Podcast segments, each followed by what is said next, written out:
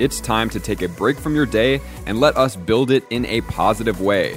This is Break and Build with Brad and Billy. What's up, everybody, and welcome back.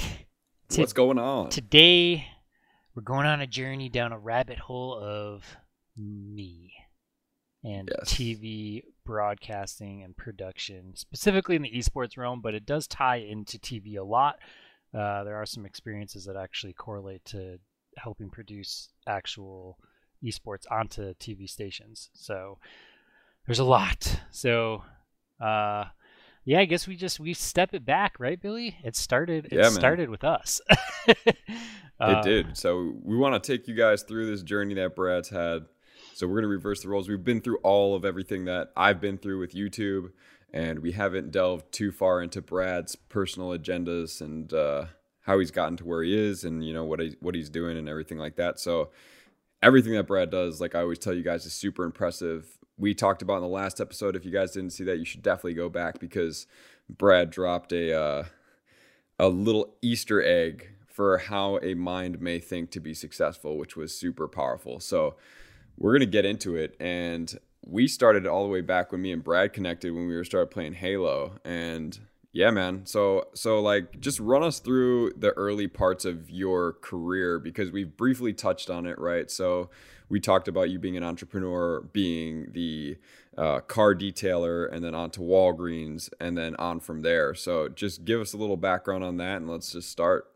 Yeah, I mean, I did I did a bunch of management jobs and everything like that, and and Halo was a big part of my life, and traveling, playing competitively, and then when we decided hey, let's host events, you know, I just kind of took on the the whole figuring out how to stream because you had to have mm-hmm. a stream. If you're gonna have an event, you had to have a stream, even though esports was still new. And I had I I didn't know anything about it, so it was like it's literally like sitting on Google and just searching like, okay, how do you do this stuff? Mm-hmm. And I remember the the hardest thing about the Halo events was that everything was played on Xboxes. So now, how it's different is every person has their own Xbox and their own console. Nowadays, mm-hmm. there's a spectator client, and a lot of it's PC driven. So you really only have to worry about capturing a single PC, and then everything's built into the game to be able to view this esport that's going on and the video game that's going oh, okay. on. But back then, we had to hook up every Xbox individually, and we had to manually press a button to switch between each person that you wanted to watch. So now it's all I soft. vividly so, remember that. Yeah. So now it's all software driven. for the, for the most part, there is still ways you could hook up hardware and stuff like that, but like most of the stuff they build into the games now. So it's oh, okay. super easy. You're using a, a, keyboard to like you know hit. I want to go to player one or I want to go to player eight, whatever it is. Wow. Super, super easy. Even when we did like up up to you know a hundred person game, we're using the numpad and we're just typing in whatever player number we wanted to go to. So imagine Billy hooking up a hundred individual feeds and then trying to like mm-hmm. watch that. Like it just it's just chaos. It's it's so much to do.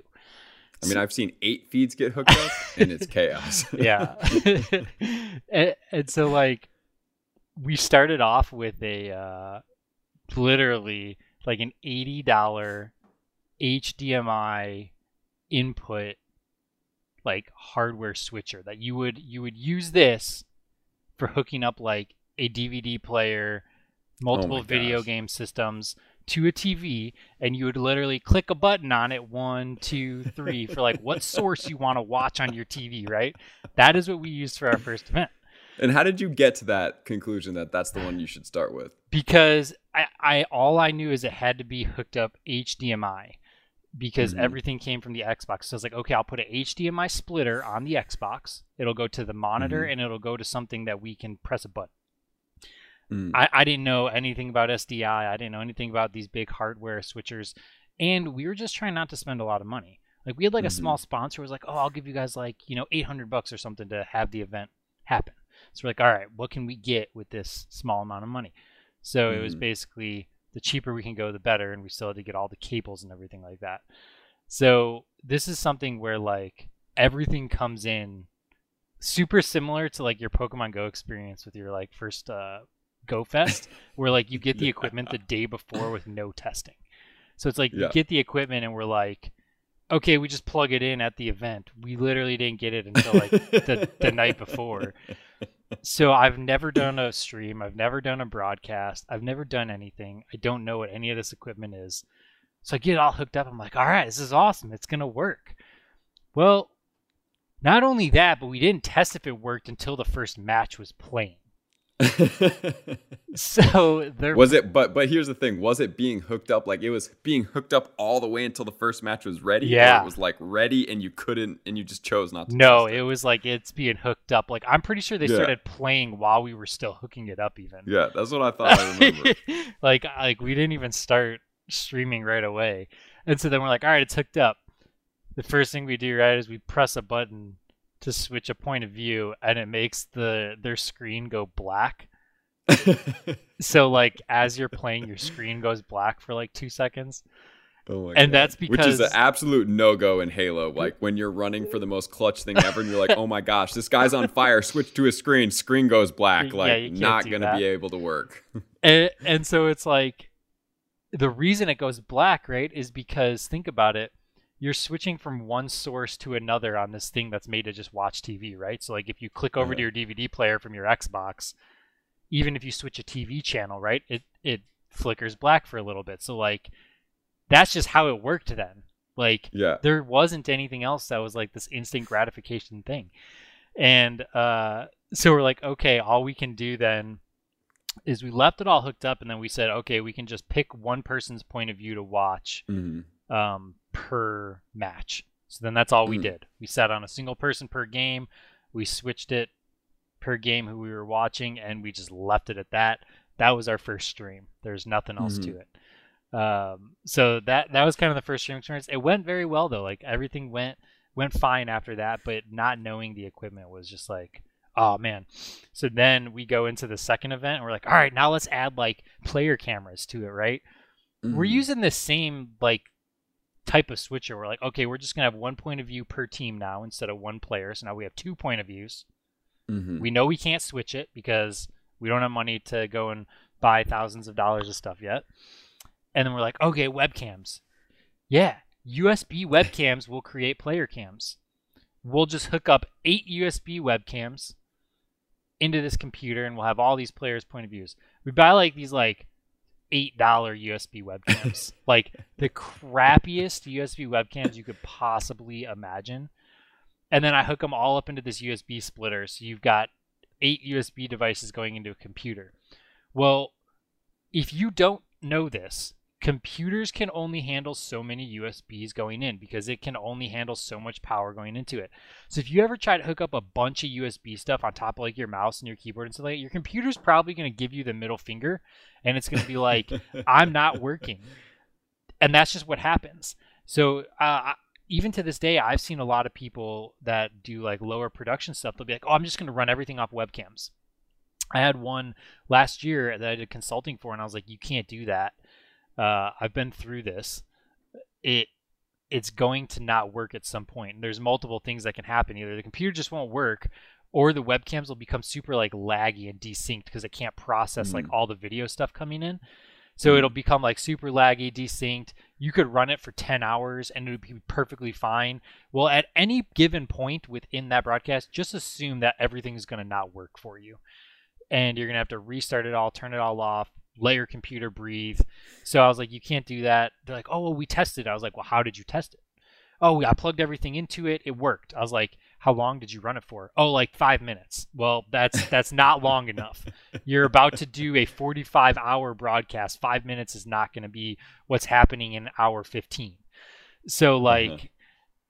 it's not meant to do that. Computers are not meant to take that much stuff in. So uh-huh. once again, we plug it all in at the event. It doesn't work. So like it, it they just don't show up. doesn't even up. work for a minute. No, it doesn't even like the stuff doesn't even show up. And, oh, and, and it's because the computer physically like can't comprehend what's happening. It's like I don't yeah. know what you're putting in me and how much stuff you're putting in me. It so, probably has a lot to do with also the fact that like webcams get powered off that USB. Yes, Yes, it does. So like so if you're, you're if you're running components in your computer that 16. already has too much power, yeah, yeah, you just there's nothing you could do about it. So yeah, I think that they weren't getting power, and whether mm-hmm. it was to with the splitter, too many inputs, whatever. And so I'm like, okay, well, I don't have enough cables because like I put them all into this splitter on the desk, and then I had one cable that went to the computer, and I'm like, okay, well I don't have enough long enough cables to run to the computer for all of them individually, so we're just gonna hook up one camera and we're gonna have one point of view again for this event because that's all we can do. so, so we have two events that go down, right? And like when we're listening to this and they're listening to this, like there's pretty easy outs here, right? Like there's a pretty easy like I suck at this. there's a pretty easy like this is hard. Like we've already had two events that have suboptimally performed as far as like what my mind perceives could happen and what my and then you know like what actuality is. So how did you manage those uh gaps in like I think this can happen and this is what's actually happening and then like not get so frustrated that you're like I'm not doing this. I think that the frustration goes out the window when everybody that's attending the event is having such a good time. Um, mm-hmm. Um, and I think that the amount of people that we had at those events and the caliber of players that we had at those events and just everybody, the fun that everybody was having is what pushes you to do it again. Mm. Despite all of the issues that you might have technology wise, it's like, oh, hey, we had less than last time. So it's an improvement, right? Mm We had better this. Like it's an improvement. So as long mm-hmm. as like when you're doing one thing, you're going from one event to another, and you say, "Here's the one thing we improved on. Here's the ten things that went better than last time." Like you learn from your mistakes. Don't let those mistakes happen again. Right? We didn't let the same mistakes happen. We let new mistakes happen. Um, but you just improve on the quality you pr- improve on the performance, you improve on the flow, you improve on everything. So that's all you can mm-hmm. do is you you improve, improve, improve, improve. Let the past be the past. So then at this point we have investors actually attend this event and you know now we start to get money to and get this is gear. college of DuPage yep yep college cool. of DuPage in chicago is where this event so guys the one baby wins like just focus on baby wins all the time as you heard brad say like even for me stuff sucks. Like it sucks at first. If you can just look at the small little incremental wins along the way, like don't think you're going to be ESPN when you literally have never touched a computer. Yeah. I feel like that's the biggest mental gap that creates people anxiety to sw- I hear people all the time like I'm starting a YouTube channel and then I'll go and look at their YouTube channel like 2 months later and they'll put out one video. Mm-hmm. And I guarantee it's because they'll like watch and I, I, don't even think my videos are that great. My videos, or they'll watch, you know, another person's videos, and they're like, wow, they're really good. And then you actually get and do it, and you're like, okay, well, this was really hard, or my audio didn't work, or my camera looks like crap, or whatever it is. And then you look at the other video and you're like, well, I can't do that. Right. And instead of Brad going to ESPN and watching, like, my stream didn't look like that, he said, I started here and I just took one step forward and I already made some improvements. Like, use that in your life just look at yourself and compare yourself to you instead of comparing yourself to somebody that's a professional. So the investors attend that event. We end up getting money now to get like professional equipment. And I did all this research. A lot of people out there, if you are in the broadcast world, you know what like a TriCaster is. A TriCaster is like the most commonly used switcher that you can plug everything into. They're really expensive though. Like I'm talking like you gotta go like thirty to a hundred thousand dollars in in wow. the hole to get one of those. So there's this company Blackmagic, and I, mm-hmm. for anybody that is doing any type of like production, even camera stuff, like for video work, Blackmagic is like absolutely my favorite company out there, and they will be until the end of time because they are affordable and their quality of what they do is so good. Like they understand that the people that are going to use their products are amateurs, semi professionals, but then they do have a step for mm. those professionals. Like they have these tiered things of price points. Like if you're just a little, if you're just a streamer, they've got this $300 switcher now that you can go and buy, hook up your actual camera to, hook up your Xbox to it, and you can have a hardware switcher. It's like it's 300 bucks. Well, 15 years ago, you had to spend $50,000 or you were getting nowhere. Mm. So it's like it's like they have these things from three hundred dollars all the way up to you know twenty thousand dollars of whatever you want to get.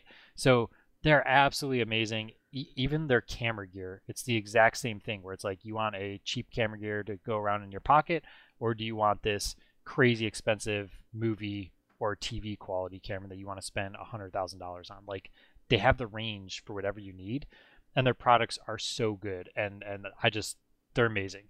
So I find them because I was like, okay, our budget is like, you know, we've got this fifty up to fifty thousand dollar investment, but we don't want to go spend it all. So we want to do stuff very very cheap.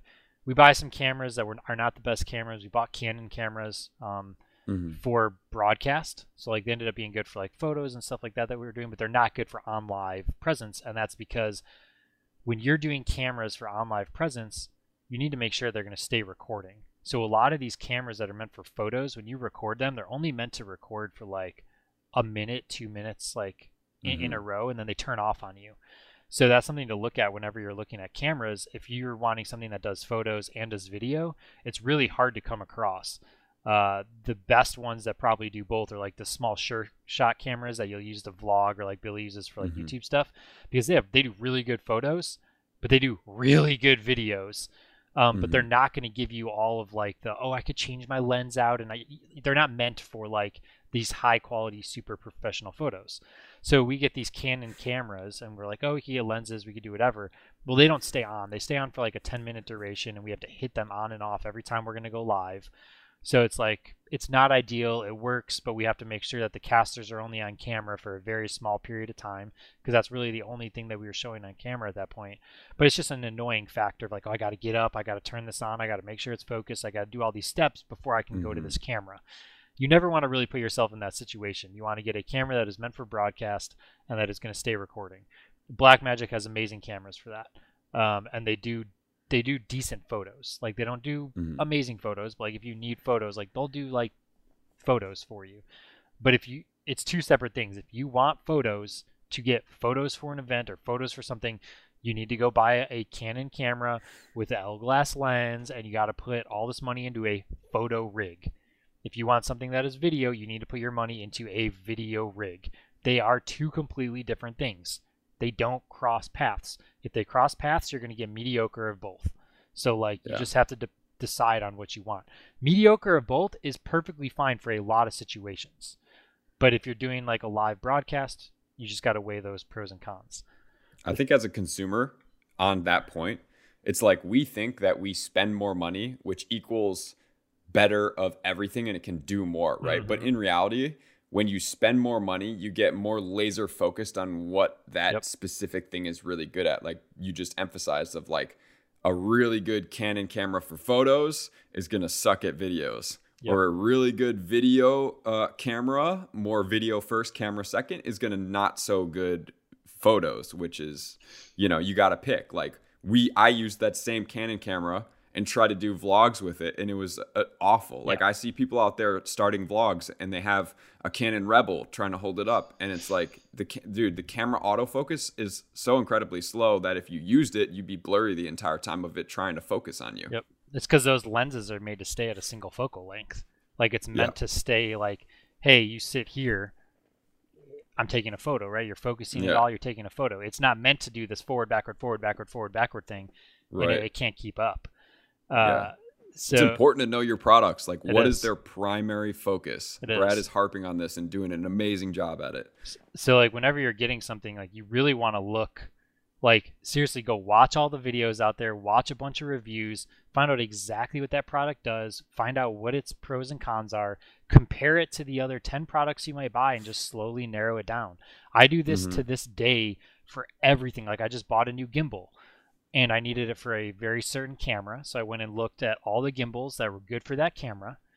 And then I said, okay, these three are, are pretty good. Then I went and I watched like 10 different YouTuber reviews on all on all of those. And then I narrowed it down to two. And then one of the two just had like 10 points that were better than the other one. And I was like, it's a no brainer. This is the one I buy. Um, and like the price point was double for the other one. So like mm, wow. I got the cheaper one because it ended up being better for my camera, for my rig, for what I needed to do. And so like yeah, I could have gone and bought this better one that was like made out of better metal. It can fold up and it's better for traveling maybe and like all these other things and I'm like it's it's meant for bigger cameras. It's going to be heavier. It's not going to be it's not meant for like my camera. This other one is like specifically meant for the camera that I have. So I went with that one. And it was like it's half the price. So sweet. Mm. So like money the the amount of money you spend is not always the answer. Like certain companies just think they're worth more so the product's more expensive. it's right. as simple as that. Um so yeah, we we get through that. We I get this Blackmagic switcher I move over everything to SDI. So now we're converting the Xboxes from HDMI to SDI. SDI is um, standard. I don't even know what it stands for, honestly. I forget. so there's there's SDI and there's eight there's HD SDI. Uh, there's all these different forms. Like some are standard definition, some are high definition, some are four, and then it goes into like fiber. So uh-huh. it's basically HDMI certain cables can only go certain lengths. Like an HDMI cable, once you get to like that like 50 foot range, it's just going to lose signal on you. It, it, hmm. physically can't transfer the data far enough. So SDIs, they can go up to 250 feet before that starts to happen. And then you can add like a, a device on it called a repeater, which will allow you to extend it even more, like another 250 feet. So you can do that but now you start to have all these points of failure. So a big thing in the mm. production is you want to minimize your points of failure. So like if you come out of an Xbox with an HDMI cable, you go into a converter, then you got to go SDI to the switcher. You have you know four points of failure. You got the Xbox, you got the HDMI cable, the converter, the SDI cable, and the switcher. So you got five points of failure right there. Every single step you add in between there is going to be another point of failure that you have to check if something goes wrong. So whenever you're hooking anything up, always look at how many points of failure you possibly have and minimize it. I can't even tell you how many times I've had people just go hook up cable after cable after cable. So it's like, okay, hey, we have to get this 20 foot cable, right? Instead of going and getting a 20 or 25 foot cable, I've seen people take a three foot cable, a five foot cable, and a 10 foot cable and connect them all together. And I'm like, okay, now you just added in five more points of failure because you have a three foot cable, five foot cable, a 10 foot cable. Then you've got the connector between both of them. Uh-huh. So now you have five extra points of failure that you don't need to have. So now if anything goes wrong with that feed, you got to go check now eight points of failure, nine points of failure instead of five. Mm. So like you're just you're making it when something does happen and when I I, pre- I preface it that when something goes wrong, not if, it's when in the mm-hmm. broadcast world, it is when something goes wrong, how fast you can react and fix it. Because it does not matter how much you test stuff. It does not matter how many rehearsals you do. It does not matter if everything is working perfectly fine for three days straight. The second you go live, something is going wrong. Like a camera's breaking, a cable's breaking, a light is going out. It does I it does not matter what it is. Something is going wrong and is going to consistently keep going wrong during that entire broadcast. And all it is is how fast you can react, what plans you have in place to fix it, and how fast you can fix it. So points of failure, super important. And uh, I think that that just kind of even at high levels this happens. A hundred percent. Okay. It, it's so when when stuff goes wrong it's how do you make it not noticeable to the consumer so like mm. if you go watch like a live tv show or a sporting event you're not going to know of any of these issues because they're so mm. in tune to how to fix it and they have so many backups in place that it doesn't matter right like camera one's not feeding in we're only it, shooting through camera two angle exactly it doesn't matter until they fix it right um, there's so many things like how many times have you watched um, you know the end of the Super Bowl and you've got the camera on the field and it starts to cut in and out, right? Because they're not getting a good signal because there's so much so many other signals in that area now that are blocking it because it's a wireless signal most of the time. So all mm-hmm. cell phones get in the way of that, all those news crews get in the way of that. So you got all these radio frequencies sending ca- camera signals. So now when that starts to get all choppy and stuff like that, they got to just say that camera's done, cut to another one, right? Mm-hmm. So sometimes when they're like that, you might all of a sudden get a far away camera because all the cameras on the field probably stopped working. and they mm-hmm. have to like readjust and, and, wait for that to happen. So like there's kind or of sometimes like if they don't have another thing, they'll literally say like, "Okay, we're sorry for the camera." yeah, like yeah. you'll know when they don't have it. Yep, yeah. You just and and there's no reason to not just say it because it's like it's it's electronics, it's equipment, stuff breaks. So yeah, trying to beat around the bush is sometimes worse than just being like, "Well, this just happened. We're figuring it out," and you're just watching the two announcers right while they figure it out because there's nothing else you can do. Everything else is broken. Um, right. And and and that happens crazy. even less at high level because they have so many more cameras, right? Like they've got a right. hundred cameras in that stadium, versus a smaller production where you might only have one camera or two cameras. Uh-huh. Well, if it breaks, you now have to go to just a solid weight screen and be like, sorry for the technical difficulties. but how fast can you fix that to be up and running? Well, the less right. points of failure, the better for you.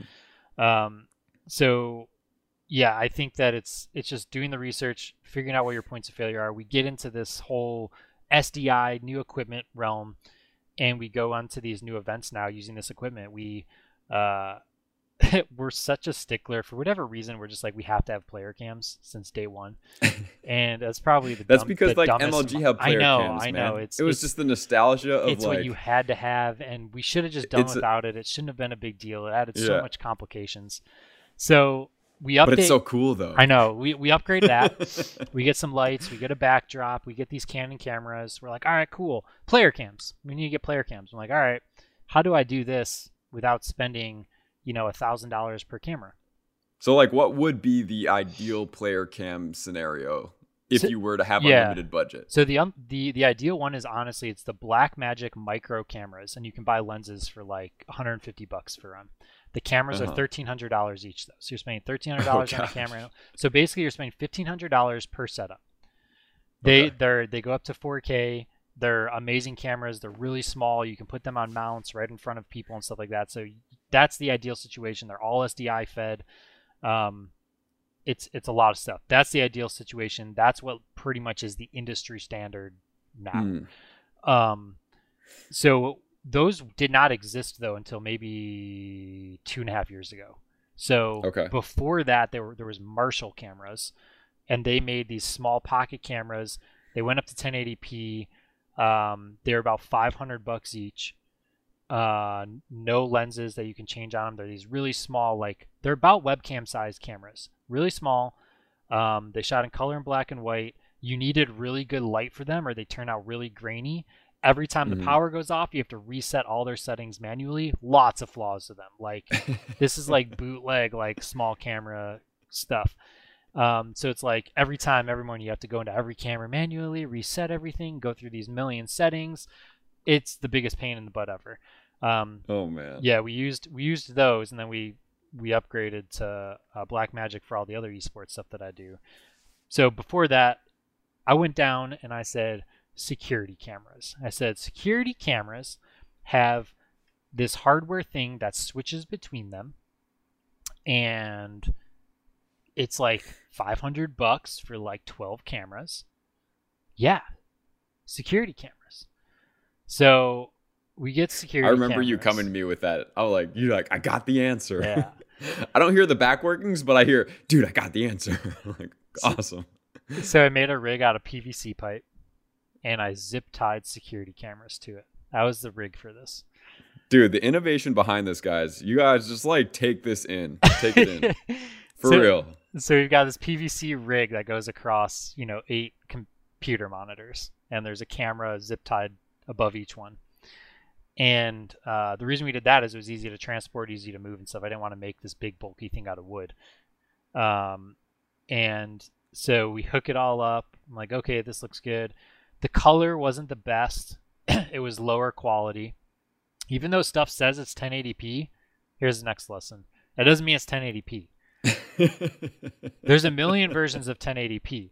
So it's like think of um, think of cell phone cameras, right? When cell phone cameras first came out, and you look at them and you're like, okay, cool, it's a cell phone. It has a camera. It's like a three megapixel camera, right? Uh-huh. Now you look at cameras and they're like 50 megapixels. So yeah. look at where it's gone from to where it is now. If you took one of those flip phone cameras and you took a photo with it, it'd probably look like pixel art that you drew out of boxes because it's not going to be clear.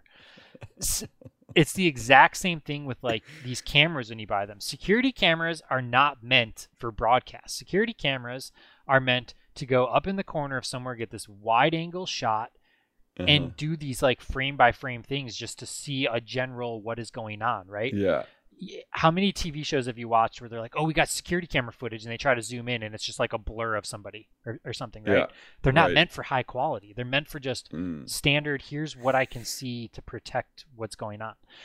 Mm-hmm. So we hook it up. It's super not not super clear, kind of pixely. Uh, the color isn't the best. So what we do to make the quality better is we put it in black and white uh, mm. because when you don't have to do all the color and stuff like that, and you don't have to light the people, black and white seems to be better. So we did black and white night vision mode, and that gave us the best quality cameras for these players. And I'm just like, oh, this actually looks kind of cool because like the video games in color, you don't want it to take away too much from the video games. So yeah, they're in black and white. Cool. That's that's awesome. So we run it in black and white. So we got black and white player cams with these security cameras. And we basically just left it like that for the rest of the events and we didn't mess with it at all. But this is how you have to switch them. You ready? It's not yeah. going into the switcher or anything like that. So now you've got the security camera thing and you've got a remote control with the number cameras on it. So you've got a TV remote control to switch them. And I got at this point I had to have somebody helping me. So I had uh, my my buddy Nick that we met that lived in the Tennessee area when we were doing all these Tennessee events he's sitting next to me with a, a remote control and I'm on the hardware switcher and I'm like, get ready to go to three, three. And then he would click three on the remote. I would click three on the thing. And so like it's super standard for when you have to have two of these things like this switching, you'd have two people pressing the buttons. Uh, uh-huh. so like you're coordinating, okay, ready to go to this player, three, two, one, boom, three, two, one, boom, three, two, one, boom. And you're both pressing it at the same time. Even to this day, you'll notice a lot of a lot of esports stuff still uses this because you'll see it switch to somebody in game and then the player cam will switch afterwards. And that's because they're not counting, they're letting the person that is viewing in game switch to whoever they want to switch to, and then they have another person that's just watching and then going, okay, I'm hitting the camera it's going to after it switches mm-hmm. in game. So it still happens a lot with a lot of esports and a lot of things like that. There's not very many other things out there where you have to switch like two cameras at once like this. It's really mm-hmm. specific to esports because you want to mm-hmm. see their face and see what they're doing in game at the same time. And a lot of people don't do player cams for that reason because it's a huge budget. It is a lot more coordination. There's a lot of things that go into it and that can go wrong. Um, mm-hmm. so yeah, I mean that's that's pretty much where we were at. That's the equipment that we had. Uh, we ran five or six more events with that equipment, and we didn't really improve anything after that. So then that kind of leads us into the more professional. I'm going to say professional with big quotations here. Uh, professional broadcast route. I did uh-huh. consultation uh-huh. for a company, uh, which I still work at, which is Hi-Rez Studios, and you know, we kind of went over the story. They told me not to bring any equipment. I'll just kind of powerhouse through this this part. I brought my equipment though, and basically the company that was supposed to do the broadcasting had never done a broadcast before. so they didn't know that you needed a computer. They didn't know any of this stuff. They're used to just broadcasting to screens in a venue. Uh, so like I have to hook up all my equipment, help them through this event. Sweet. Uh-huh. It ended up working really good. I ended up getting a job off of it. Um, so now starting at a company that has a bigger budget, right? So now you go from I've never had a budget to how do I start to do this, but still on a low budget because esports is not a proven thing yet, especially for a new company going into a new esports realm with a game that is becoming successful for them in a new game. They don't want to just say, hey, let's hire 50 people. Hey, let's buy all this stuff. They don't want to do that because it's a huge risk. Mm-hmm. So it's like, okay, how do you take the equipment that you have currently and how do you expand on it? Okay, we can, you know, go and spend a couple thousand dollars improving this way, this way, this way, this way. So we improve a little bit on it we're just doing these online broadcasts and then we're going into an event. So we have to just upgrade equipment. We upgrade to the marshall cameras for player cams. So now this is where these mm-hmm. marshall cameras come into play. So like this we get, the Blackmagic ones? No no no. This is this is not Blackmagic. It's okay. a company called marshall. These are like the $500 cameras. Okay. Um it's really all that was out at that point. It's it's kind of all you could find and use for small form cameras. So we get those cameras. Um, we get some more equipment. We get a graphics software and things like that. Uh, and now talking about graphics software. So when we were doing graphics for all of our stuff, we would just use Photoshop and we mm-hmm. would save Photoshop images mm-hmm. and then it would save them to the switcher or to OBS. And like that's just kind of how you did it without having graphics software. You'd have Photoshop open, you'd be updating names, you'd hit save, and it would update it automatically. Mm. Um, it's not a good workflow. Uh, it's it's just really. I'm still under the presumption slow. that that's how it's done. no, so so it's just really slow. So when you look at the the graphic side of things, you can start with that, and you can yeah. just save images. There's nothing wrong with it. It's super low cost. You can do it. Then you start looking at softwares, and the reason people do that is like the jump for graphics goes from oh, I can spend $20 a month and do this in Photoshop and just let it be a little slower and make my workflow work around it. Or I could go spend $150,000. Mm. Like there's no in between okay. here. Like there's no there's there's no in between. There's there's literally nothing.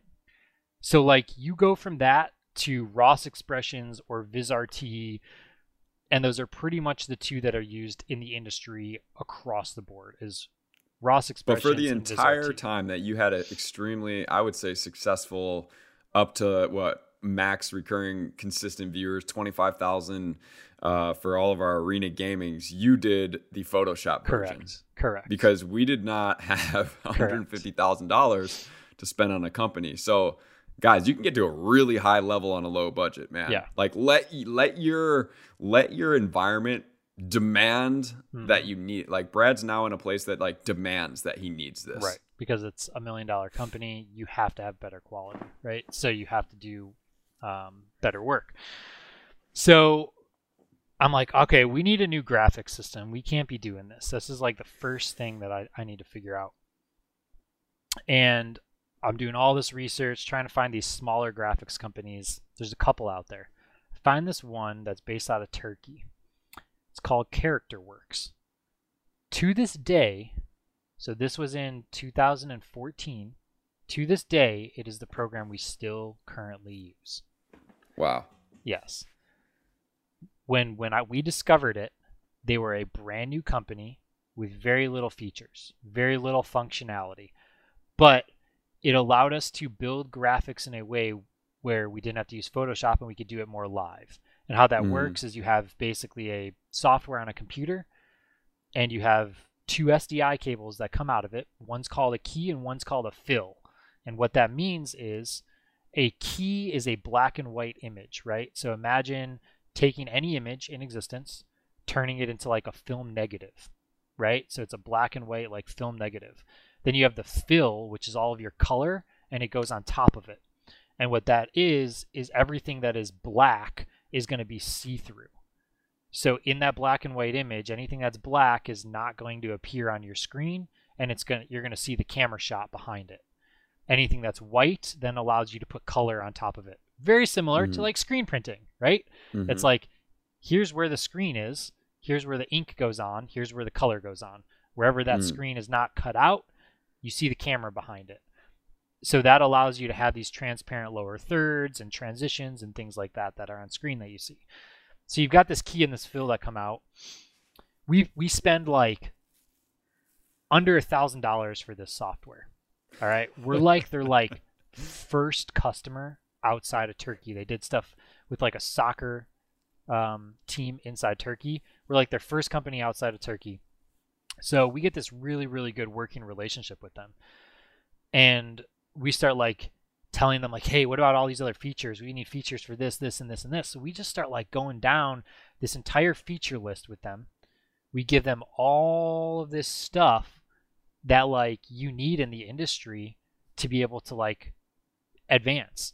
Mm-hmm. and so now they start making these features for us. So now we have this company that we spend like a thousand dollars on a product that's literally developing it for our needs wow. in the hopes that it will help them expand to more companies in the future. So we're like this is like the biggest win we could have ever asked for where we were and in the industry at this time. It was like That's amazing. It was like it was absolutely insane. And so we just we just stay on this this thing with CharacterWorks all the way to now and we looked at jumping and going to those more expensive ones like expressions and VizRT, but every time we went to do it, we're like, it's going to change our workflow. It's going to be a huge investment. It's going to require more people. We don't have the skill set to develop stuff in it. So we always ran into these big roadblocks whenever trying to do that. And mm-hmm. instead, mm-hmm. we have the best people at our company that know CharacterWorks. Like we've been asked to go and do, you know, consulting for other companies to show them how to use CharacterWorks, develop projects wow. for other companies for CharacterWorks, because we were like the founding fathers of this software and help them develop it like for esports needs. And and that's a lot that's something that like a lot of people don't know out there. And like Ray, who I work with, like he's like, I swear to God, he is the best CharacterWorks operator in the world. Like he was the first person to start working on it in the esports industry. He helped mm-hmm. develop all this stuff and like now now he's he's running the show now you know over over at at Hi-Rez but like what the work that we did between him and me but him being the operator and developing the stuff for that it blows my mind. And so throughout the six years of working with CharacterWorks it was this nonstop working relationship of developing this product coming up with new features and we would get the betas of these features, just like if a video game goes into beta, like six months, sometimes a year before they would be available to anybody else. They're like, oh, we got sound. Okay, we want that now because we need it for our event in a week. Well, we don't know if it's going to work. we don't care. Give it to us. so, like, we would get these features and we would ask them to put features in these special releases for us to be able to debut them at events so then they can uh-huh. see how they work and and it's just it's it's absolutely cr- insane. And so like we we had this just nonstop relationship with them all the way up until now and like it's yeah. So even even now if you're going to do something CharacterWorks is where you want to start. CharacterWorks nice. is your stepping stone to go from photoshop to CharacterWorks. It's more expensive now but it's like you can get a decent rig for like under two grand. You can get mm-hmm. you know a full blown thing for like five grand. So um but the cool thing about them is they got all these features in there that you can just pay to unlock. So you can get this mm. basic stuff, and then you can pay 200 bucks when you need sound, and you can unlock the audio. You can pay 500 bucks and unlock another output if you need another output. So like it's mm-hmm. super expandable. Um, and I would say it's pretty similar to using like Photoshop and stuff, or like editing a video. So if you're familiar with that stuff, it's kind of hand in hand. Cool. Um, and and yeah, then if you want to go up to VizRT and expressions, that's where you go from there. Like if if you're doing some crazy stuff, that's what you're going to need. It's going to be way better off for you. So that's probably what like ESPN and them use. Yeah, yeah, yeah. Like pretty much, pretty much everybody uses one of those two. Most of them are gonna on the TV side are going to be using VizRT.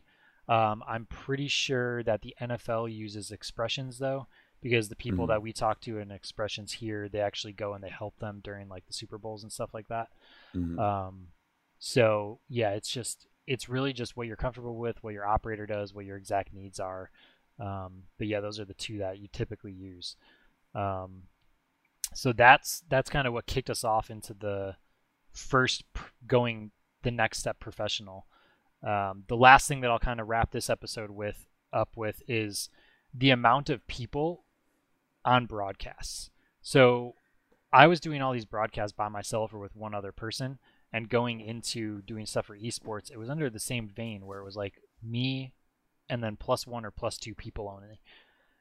Typically, for broadcasts, you've got teams of 50 to 100 people putting a show on. So mm-hmm. we're doing these broadcasts that usually require that many people with three people. Wow. So that's another just thing is like you can accomplish so much by yourself or with a small amount of people if you develop the systems behind it to support it and you try to automate stuff. Um, so it's like if you're going to start a project, it's really hard to do it by yourself. It's going to require more work and stuff like that. Well, when you hit a point of like, I physically can't do it, just find one person that can help you. And you're going to accomplish 10 times. You might think, oh, I'm, I'm going to double it. No, you're going to like quadruple 10 times the amount of stuff because everything mm-hmm. becomes easier. Um, don't get stuck in a mindset of I need to do this. It's going to require everything. It doesn't require all the equipment. It doesn't require all the people. It doesn't require, you know, millions of dollars to make it happen. You can make stuff happen if you figure it out. It's just going to take more time and more engineering work and more brain power. That's all it's going to take. Um, but at the end of the day, you're going to, you know, be able to come out on top and feel just more, I guess, accomplished, right? It's like, yeah, oh, I didn't. Really... And you're going to be more knowledgeable. Yeah, definitely. And, and and I'll get I'll get a little bit more into like where the people come into play as we expand into bigger events and stuff like that, like where you kind of have to have more people and you have to sit them. But I'll tell you this: there's one event that I've been a part of that was a full fledged the amount of staff you should have for a broadcast, um, and that was with Overwatch League when it was going to ESPN and ABC and Disney Channel all at once. So that's the only event I've been a part of where I've been able to actually see how many people that they have to put on an event. All the events I'm used to doing, like million dollar events, like millions of dollars into a single event. I'm talking we run that anywhere from 10 staff up to maybe 20 max. Mm. And those events should be triple that usually. So you can accomplish a lot with a small team. Um, but yeah, I mean that's that's what I got for right now. Um, we'll we'll kind of continue this journey into the next one and kind of talk about how it expands into those million dollar events, how the equipment mm-hmm. takes a step up, and then my experiences working with other companies. Um, so if you want to know like what it's like working with like companies like Supercell, companies like Overwatch, um, and things like that, I have experience with all of that, done broadcasts for them all and things like that. So kind of can go into the nuances and the ins and the outs of kind of what you experience different working for different companies, which I think is really good just in general when you're working with different customers, when you're working with different um, you know clients and anything like that. That goes across almost any job or any career you're going to have. Um, and how different it is. It's it's wild like how different things things are and you have to be able to adapt to that. Um, so yeah, that's that's how I got started into it, and I'll leave you guys there, and we'll do the other half of the journey in the next episode. Yeah, super insightful as always. Lots of little things that you guys can take away from what Brad talks about, how you expand on things, how you think about things, how you analyze, like how can I be the most productive here? If I can understand more I think the biggest thing we're going to take away from this is like knowledge is power. It's not always money because you could have a lot of money and spend it on something and not know about it and just completely waste your money. Yep. So I think that's the biggest thing that you guys could absolutely take away from this is literally the more you know about the small things that are going to then demand you to get bigger things, the better you're going to be about being able to talk to people about it, to be able to know not to get ripped off about getting a specific product because you're like, no, I don't need that. This is what I need because I already know all the bottom feed. Like I've looked through all the bottom feed before I take one step out. And that is just like the most powerful thing you guys could do. Knowledge is always power. And the more you know, the better you're served in any facet of life. Agree. Wholeheartedly agree. Yep. All right, guys.